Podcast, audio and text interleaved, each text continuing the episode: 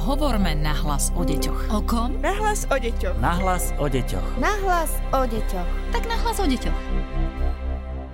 Každý pondelok pre vás pripravujeme nový podcast na hlas o deťoch, ktorý vzniká vo Výskumnom ústave detskej psychológie a patopsychológie.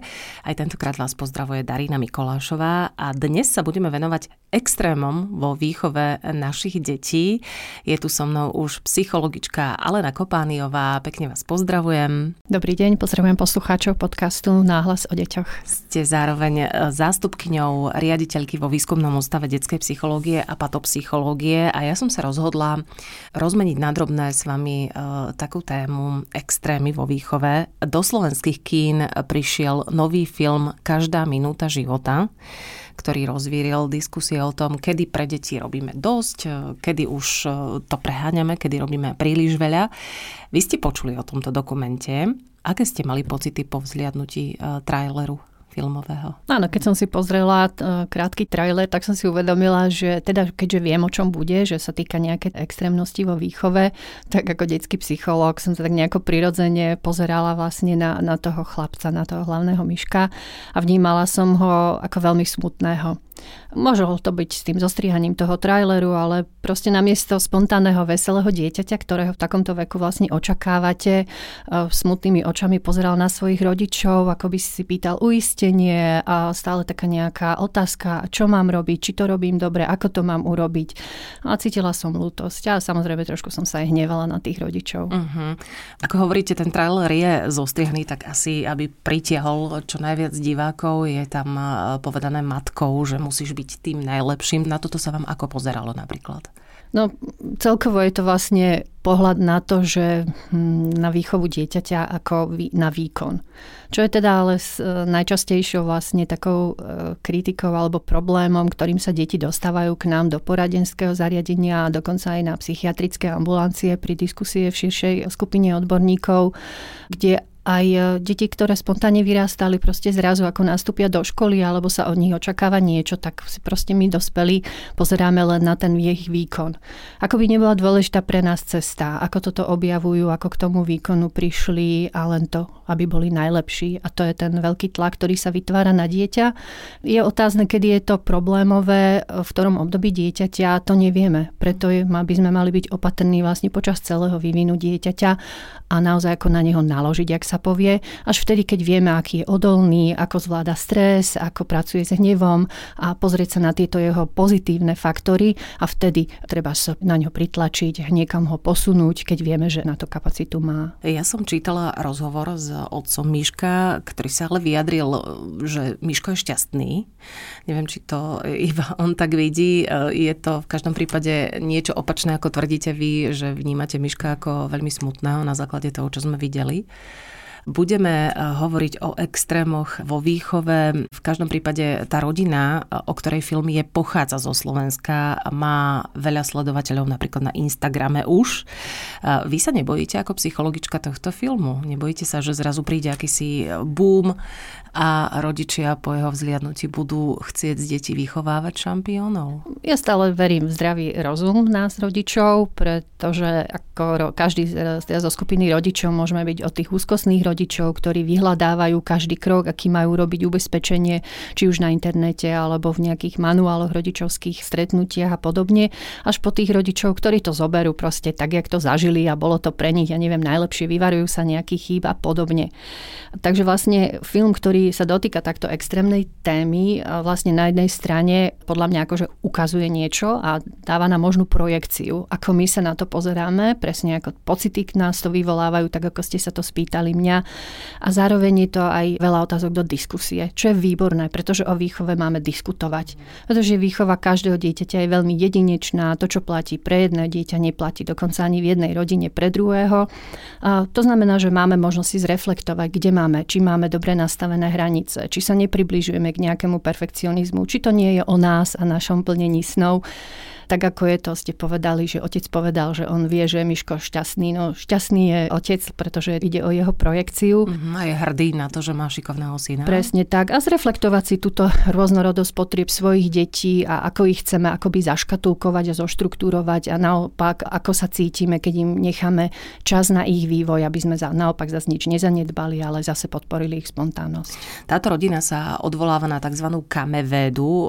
To je vraj, som sa dočítala, komplexná multirozvojová výchova detí, ktorá údajne, a budem teraz citovať, predstavuje revolučný spôsob výchovy zameranej na vrcholový úspech a pomáha tak rozvíjať deti už od ich narodenia. Je, pani Kopaniová, možné takéto niečo praktizovať? Z toho psychologického hľadiska sa na to pozrime, či to neohrozuje psychiku detí keď um, som si prečítala, alebo teda keď som sa pozrela na, na túto metódu, tak ako prvé mi napadlo, že vlastne máme také nejaké všeobecné zadefinovanie nás, rodičov a výchovy a celkov ako ľudí a okrem toho, že teda aj Svetovej zdravotníckej organizácii je, je úlohou rodičov vlastne keď z pohľadu toho well-beingu a takej tej osobnej pohody je vychovávať dieťa tak, aby bolo spokojné a šťastné. A už len tento základný nejaký postulát výchovy, ktorý jednak sa odporúča aj VHO, proste o well well ako takom, e, vychovať dieťa láskavé, empatické, tak aby bolo dobrým človekom, ako niekto chce, aby niekto pomáhal, na druhej strane niekto ako šampión, tak už tieto dve porovnania vlastne mi prídu ako nekompatibilné. To znamená, že celkovo tá kameveda, áno, sa uberá akoby iným smerom a veľmi zasahuje podľa mňa do oblasti osobnej pohody dieťaťa táto osobná pohoda, keď sa pozrieme na to, čo to je, malo by to byť pretrvávajúci a dlhodobý emocionálny stav, v ktorom sa celkovo cítime dobre. To znamená, že dieťa nám to svojim správaním a reflektovaním svojich emócií dáva najavo, ako pohodovo sa cíti a celkom úplne taký jednoduchý je vzorec, že aby prevažovali vlastne pozitívne emocionálne zážitky nad negatívnymi. Proti ním sa nemôžeme brániť, sú súčasťou nášho života, takže najčastejšie od dlhodobých pozitívnych a akoby tých krátkodobých emocionálnych stavoch životnej spokojnosti, kde sme tu ako rodičia, ktorí sprevádzame dieťa týmto. Takže osobnú pohodu určuje najmä teda nízka miera negatívnych emócií a na druhej strane vysoká miera pozitívnych emócií. No a čo sú zdrojmi tejto osobnej pohody? Sú najmä sociálne vzťahy. Uh-huh. A to som si myslela, že aspoň som mala teda pocit z toho filmu, že ten Míško ani asi veľa priateľstiev nemá. Neviem, ako to teda v skutočnosti reálne je, ale z toho, čo som videla, som mala pocit, že nemá priateľov veľa. Hej, je to aj z praxe poradenskej. Máme deti, ktoré sa radi realizujú a rôznorodé krúžky a tak ďalej. Ale často po tom, čo zažijú a natrénujú a zistia niečo ako viac ako spolužiaci a rovesníci, často vlastne je tá oblasť, že ale nemám čas. Buď na seba, to znamená taký ten voľný rozvoj, nič nerobenia, alebo proste záujmu koníčka, ktorý proste je len taký, alebo proste oddychový a dieťa je v ňom dobre a baví ho, až po to, že nemá čas na priateľov rodičov. Takže aj treba e, počas veľmi štrukturovaného voľného času si deti, keď už prichádzajú najmä do puberty 10-12 ročné, uvedomujú, ako veľmi chcú byť so svojimi rovesníkmi, ako je to pre nich dôležité byť súčasťou nejakej skupiny. A tu sa často stáva, že práve už dávajú menej energie do športu, do nejakého krúžku, ktorý robia vrcholová na veľmi dobrej úrovni, pretože toto je tá socializácia, ktorá bola pravdepodobne predtým trošku zanedbaná, alebo proste dieťa práve dozrelo na to. A je to vždy taký balans medzi tým sústredením sústrediť sa na niečo, v čom sme výborní a sme vrcholoví. No ale stále je to otázka, či je to cieľ rodiča alebo cieľ dieťaťa. Uh-huh. Na jednej strane, e, keď sa bavíme o výchove, e, máme rodičov, ktorí na svoje deti nemajú čas. A potom, potom sú tu rodičia, ktorí sa deťom maximálne obetujú, ako napríklad táto rodina, všetko obetujú jeho potrebám. Zaujíma ma, či škodia tieto dva extrémy úplne rovnako, alebo je tam nejaký ten rozdiel. Samozrejme, že to, čo som povedala, vlastne, že vychádza z toho výchovy spokojného a šťastného dieťaťa a múdry rodič vychádza z nejakej spontánnosti a hry. Uh-huh. Toto je základ, ktorý v podstate e, tvorí ten najdôležitejší kameň nejakého sprevádzania dieťaťa výchovou a práve príliš štrukturované alebo naopak príliš benevolentná výchova vlastne zneistuje dieťaťa. Na jednej strane ho pripútava k tej autorite, mám mamičku ocka rád, preto urobím to, čo povedia, je to akoby hej, také nejaké prirodzené, ale zároveň potláča ten nejaký rozvoj seba, realizácie seba, vnímania svojich potrieb a potláča vlastné potreby dieťa, aby uprednostnil uprednostnilo a potreby rodiča. To je zase, myslím, že už vo veľa podcastoch Hudpapu zaznelo o bezpodmienečnom prístupe a o empatii a v podstate toto sú dva kľúčové faktory, ktoré vlastne pri tejto extrémnej výchove akoby zlyhávajú alebo sú veľmi málo viditeľné pre dieťa. Už ste to teda čiastočne naznačili, ale e, chcem sa spýtať, ako e, teda vychovávať dieťa, aby sme sa vyhli takýmto extrémom vo výchove. Hovoríte o spontánnosti, to znamená nemať nalinajkované presne, e, vtedy máš plávanie, vtedy máš tanec, ako napríklad sme videli v tom filme. Takže spontánnosť hrá, čo ešte by sme poradili rodičom? Vnímať dieťa, e, čo všetko dokáže, čo ho zaujíma a cez tieto záujmy a jeho potreby aj, aj usmerňovať a rozvíjať to, čo si máme, teda nejaký cieľ, že proste naučiť ho plávať, ale treba sa bojí vody, naučiť ho bicyklovať, ale ešte máme príliš veľký bicykel a treba zhejť dieťa telesne ešte na to nedorástlo. Takže stále je to taký balans medzi tým, čo nám dieťa vysiela, ale zároveň je to úžasný zdroj toho, ako ho môžeme motivovať, akoby poblázniť. Dieťa same nám ukazuje, koľko môžeme na neho naložiť. Uh-huh. Proste každý z nás to prepískne a proste má nejakú predstavu, že už by to dieťa mohlo dať, ale naopak vyjadruje hnev, pláč, odmieta niekam ísť, kam sa predtým tešilo. Je, je pre nás takou informáciou, že trošku máme spomaliť, možno dať krok dozadu, opäť sa pozrieť na tú spontánnosť, nechať vyblázniť dieťa pre nás bezvýznamnej nejakej aktivity a činnosti a naopak potom ho dostaneme, pretože ide o to bezpodmienečné prijatie. Dieťa zažije zážitok, aha, tak ja nemusím povinne ísť na to plávanie, aha, aha, ja nemusím ísť povinne na niečo, ale môžeme, hej, spolu čas stráviť s mamou, pretože to chcem, aby bola ona na blízku a nie nejaká cudzia teta, ktorá ma síce naučí výborný štýl a tak ďalej. Takže je to taký balans medzi blízkosťou rodiča a rozvíjať sa blízkosti rodiča, alebo vlastne štruktúrovanie pomocou nejakej autority, na ktorú dieťa proste ešte nemusí byť zrelé, skúsené, alebo naopak. Uh-huh. Je teda možné vychovať z dieťaťa šampióna, ako sme mali v tomto filme, ako sme mali možnosť vidieť a počuť. Vidím na vašej tvári, že už sa usmievate pri tejto otázke. Možno, či je to možné, a či je to dobré vychovať z tohto dieťaťa šampióna, pretože to by som rada upresnila. Hmm. Ja mám rada šport a sledujem teda športovcov, aj treba z ich, ich dráhu tých naozaj úspešných športovcov a všetci sa tak stretávajú v takom bode, že bolo úplne úžasné, že do nejakých 8 až 10 rokov im proste rodičia dovolili ten luxus e, vyskúšania si rôznych druhov aktivít, nezaťažovať iba jednu časť tela, napríklad proste tým, tým špecifickým športom. Jasné, že sú kritiky voči tomu, že no ale teraz sa to dieťa učí e, proste tomu špeciálnemu pohybu, a neviem, pri tenise, golfe alebo proste pri veľmi nejakých špecifických športoch, ale práve, že všetci sú tí, čo oceňujú, že proste telo mali dobrú chrbticu, výborné svaly, obratnosť a zručnosť, ktorú si práve rozvíjali tými všeobecnými schopnosťami a zručnosťami. Dobrí tréneri to presne vedia. Deti netlačia do nejakých forehandov a backhandov hneď na začiatku, ale proste hravou formou to je. No a zase deti sú také, ktorým to ide samé samé od ruky, lebo majú talent a naopak niektorí sú dríči. Takže zase proste nechať tú variabilitu detí a posúvať ich.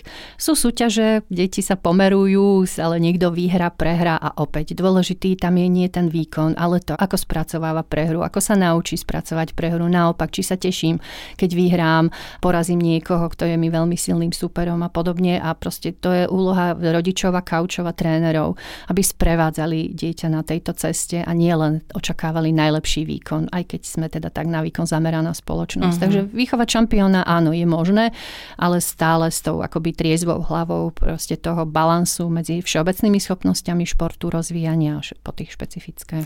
A kedy si plníme e, vlastné rodičovské túžby vo výchove a kedy sa ešte riadíme túžbami dieťaťa? Ako toto môžeme rozlíšiť? Že kedy to je ešte v rámci normy a kedy už prekračujeme istú hranicu? Tak ako rodičia si máme taký nejaký cieľ a plán, hej, že čo chceme z toho dieťaťa vychovať. A ako som povedala na začiatku, niektorí e, sa pozerajú na to dieťa, že same im ukáže, v čom je dobré, čo ho baví, e, ktorým smerom je úspešný, hej, či už pohybovo, intelektovo, alebo v činnostiach, ktoré sú umelecké a podobne. Takže ak, ak sme taký empatický rodič, tak dáme na túto čas empatie. Samozrejme vždy v nás krsne nejaký taký ten, mohol by sa naučiť hudobný nástroj, alebo máme nejaké štandardy rodiny, naučiť dieťa na nejaký hudobný nástroj je to stále o, o takom nejakom balanse medzi rozhodovaním a prikazovaním, že čo dieťa zvládne, čo dieťa musí a tak ďalej. Takže tá výchova nie je jednoduchá, ale vlastne taký odstúpiť si od toho a povedať si, či je to skutočne potreba dieťaťa rozvíjať ho týmto smerom, alebo je to realizácia mojich snov, nesplnených, neoverených snov a tak ďalej a zamyslieť sa nad tým, čo na to hovoria odborníci. Ak to robíme láskavým spôsobom a spontánnym a naozaj to dieťa po chvíli akože zabaví, tak prečo nie? Je to istý druh e, teda výchovy k nejakému špecifickému cieľu, ktorý rodič má. Na druhej strane aj tužby dieťaťa môžu byť nerealizovateľné, to znamená, že potrebujú usmernenie. Takže uh, nebráňme sa a nebojme sa ako rodičia usmerniť dieťa a nechať vlastne činnosť, po ktorej chce dieťa túži, napríklad hrať na počítači, nie mm-hmm. teraz, alebo teraz proste byť v dobrý, mať veľké skóre, ale ho to vyrovnávať aktivitami, kde zažije skutočný kontakt s deťmi, kde sa môže akoby pozrieť na toho supera z očí do očí, zažiť, aké je to byť blízko, ako by to byť nervózny pred bránkou s loptou a nevedieť, kam vystreliť, alebo trafiť ESO pri podaní a podobne, alebo byť šampión s pingpongovou loptičkou, takže na druhej strane nechať aj dieťaťu vyžiť tieto potreby. Hovorí psychologička Alena Kopániová, zastupkynia riaditeľky Výskumného ústavu detskej psychológie a patopsychológie. Dnes sme sa rozprávali v podcaste o extrémnej výchove alebo o extrémoch vo výchove a takisto e, istým spôsobom aj o filme Každá minúta života, ktorý prišiel do slovenských kín. Ak vám napadnú akékoľvek otázky, nech sa páči, sme vám k dispozícii buď na oficiálnej stránke eh, Výskumného ústavu detskej psychológie a patopsychológie www.woodpap.sk alebo ak chcete písať do podcastu, nech sa páči nahlas o deťoch zavinač woodpap.sk. Tešíme sa na vás opäť na budúci týždeň. Podcast Nahlas o deťoch realizujeme v rámci národného projektu štandardizáciou systému poradenstva a prevencie k inklúzii a úspešnosti na trhu práce.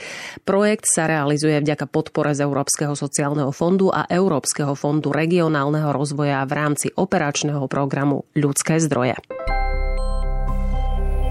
Hovorme nahlas o deťoch. O kom? Nahlas o deťoch. Nahlas o deťoch. Nahlas o deťoch. Tak nahlas o deťoch.